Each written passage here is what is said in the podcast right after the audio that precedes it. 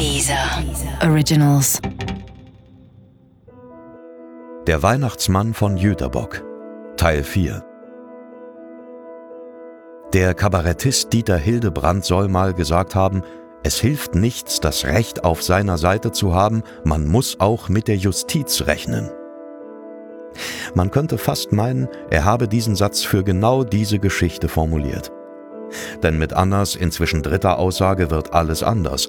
Aus der kleinen Provinzgeschichte wird ein großes und tragisches DDR-Drama.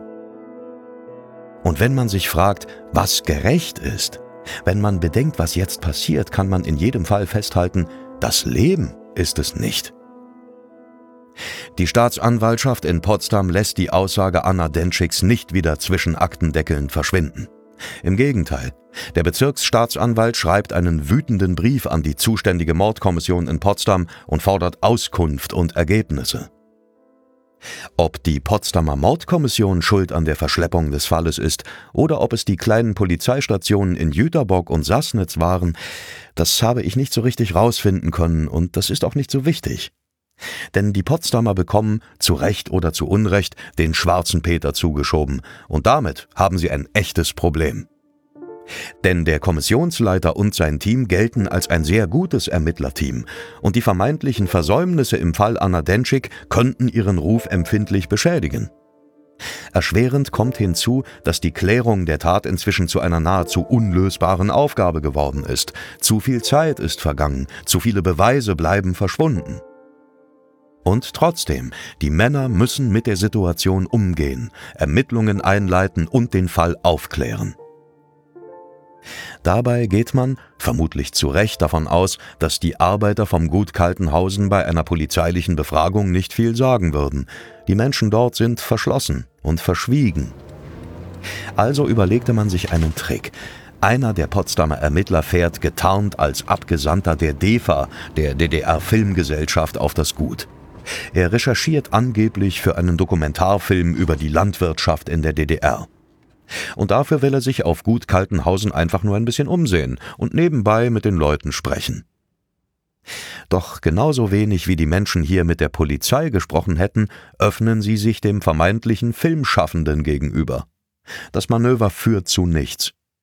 Über Otto Bergemann notiert er, dass er auf ihn einen scheuen, schweigsamen Eindruck gemacht habe und dass Bergemann einer sei, dem man alles zutraue. Aber ein Eindruck ist kein Beweis. Beweise hatten sie praktisch gar keine, nur die Aussage von Anna Denschik. Und weil die Ermittler unbedingt liefern mussten, sollten Annas Aussagen für einen Haftbefehl reichen. Es ist der 10. April 1958. Sie kommen in aller Frühe. Bergemann ist gerade im Stall beim Jungvieh. Er leistet keinen Widerstand. Das Gut wird durchsucht, die Bewohner befragt, Bergemann nach Potsdam gebracht. Im Verhör bestreitet er alle Vorwürfe. Nein, er hat den kleinen Ernst nicht vergiftet. Er hat Anna nicht angefasst. Er ist nicht der Weihnachtsmann von Jüterbock. Die Ermittler kommen nicht weiter. Aber Bergemann muss gestehen. Sie verhören ihn den ganzen Tag lang und den nächsten Tag, und am dritten Tag bekommen die Männer endlich, was sie wollen. Ich widerrufe meine bisherigen Aussagen, ich habe mich entschlossen, ein volles Geständnis abzulegen. Otto Bergemann spricht. Er gibt zu Protokoll, dass er ein Verhältnis mit Anna hatte, das sie nicht fortführen wollte. Er gesteht, dass er sie zurückgewinnen wollte und dass er sich durch das abgelehnte Geschenk gedemütigt fühlte und sie einen Denkzettel verdient hatte. Ich persönlich glaube, dass dieses Geständnis das wahre Geständnis ist. Zugleich hatten die Ermittler ihn damit überführt und endlich den Erfolg, den sie so dringend brauchten.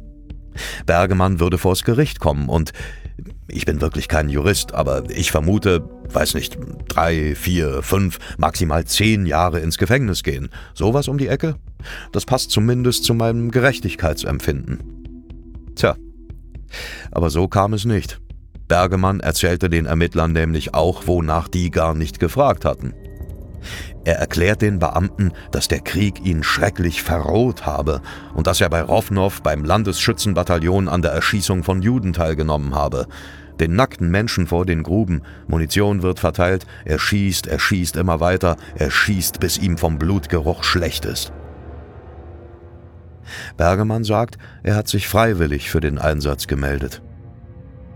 Kurz darauf erzählt er dann auch noch von einer Baracke voller russischer Kriegsgefangener, die er bewachte, und dass es in der Baracke unruhig wurde und sein Vorgesetzter ihn ermutigt habe, und dann nahm er das Maschinengewehr und schoss auf den Holzverschlag. Gerade in den Jahren direkt nach dem Krieg wurden in der DDR viel mehr Verfahren gegen die Täter des Nationalsozialismus geführt als im damaligen Westteil Deutschlands. So galt die Entnazifizierung der DDR schon 1950 als mehr oder minder vollzogen. Doch ganz so einfach war es nicht. Der Umgang mit und die Verfolgung von Kriegsverbrechern war ein unübersichtliches und wenig bekanntes Kapitel der ostdeutschen Nachkriegsgeschichte.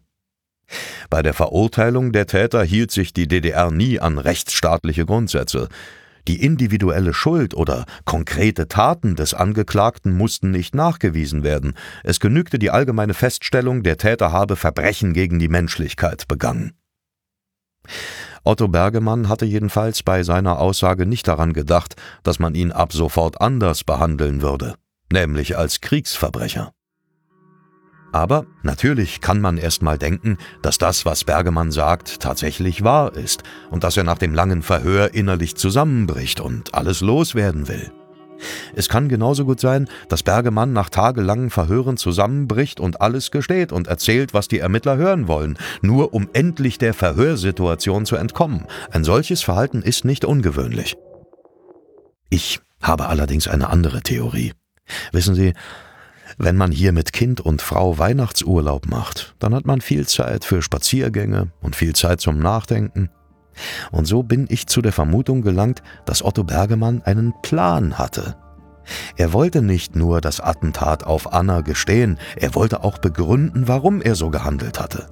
Damit man ihn verstünde, damit alle begreifen, was der Krieg aus ihm gemacht hat, damit man mit Gnade über ihn richten möge. Der arme Otto der kann gar nichts dafür. Der Krieg war schuld.